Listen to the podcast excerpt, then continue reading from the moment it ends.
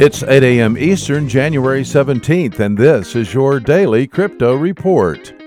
Bitcoin down 1% at $3,631. XRP down 2% at 33 cents. Ethereum down 3% at $122. These are your leaders by market cap. Top gainers in the last 24 hours include OAX up 43%, Augur up 32%, and Power Ledger up 25%. Today's news.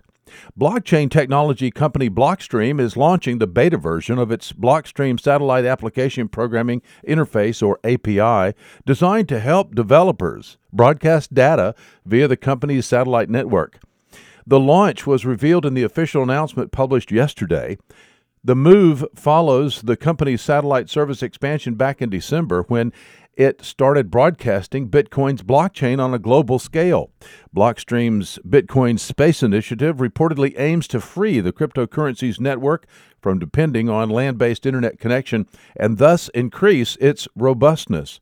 Blockstream's latest data agnostic product allows users to use its satellites for encrypted messaging with users paying for the service via the Lightning testnet, which means that broadcasting for now is free.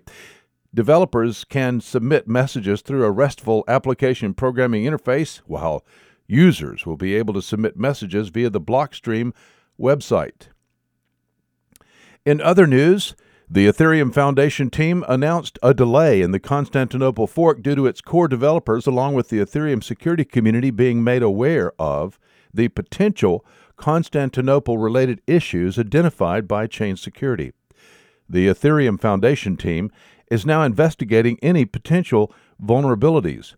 With supreme caution, key stakeholders around the Ethereum community determined that the best course of action would be to, quote, delay the planned Constantinople fork that would have occurred at block 7,080,000 at about 11 p.m. Eastern last night. Well, crypto finance startup Circle's USDC stablecoin was fully backed with fiat reserves at the close of 2018, according to auditing firm Grant Thornton. The auditor published an attestation report yesterday stating that Circle had $251,211,148 held in custody accounts as of December 31st, 2018, against the $251,211,148 USDC tokens in circulation at the time. For more crypto info, visit us at dailycrypto.io. For sources and links, find us on social media and everywhere you podcast under Daily Crypto Report.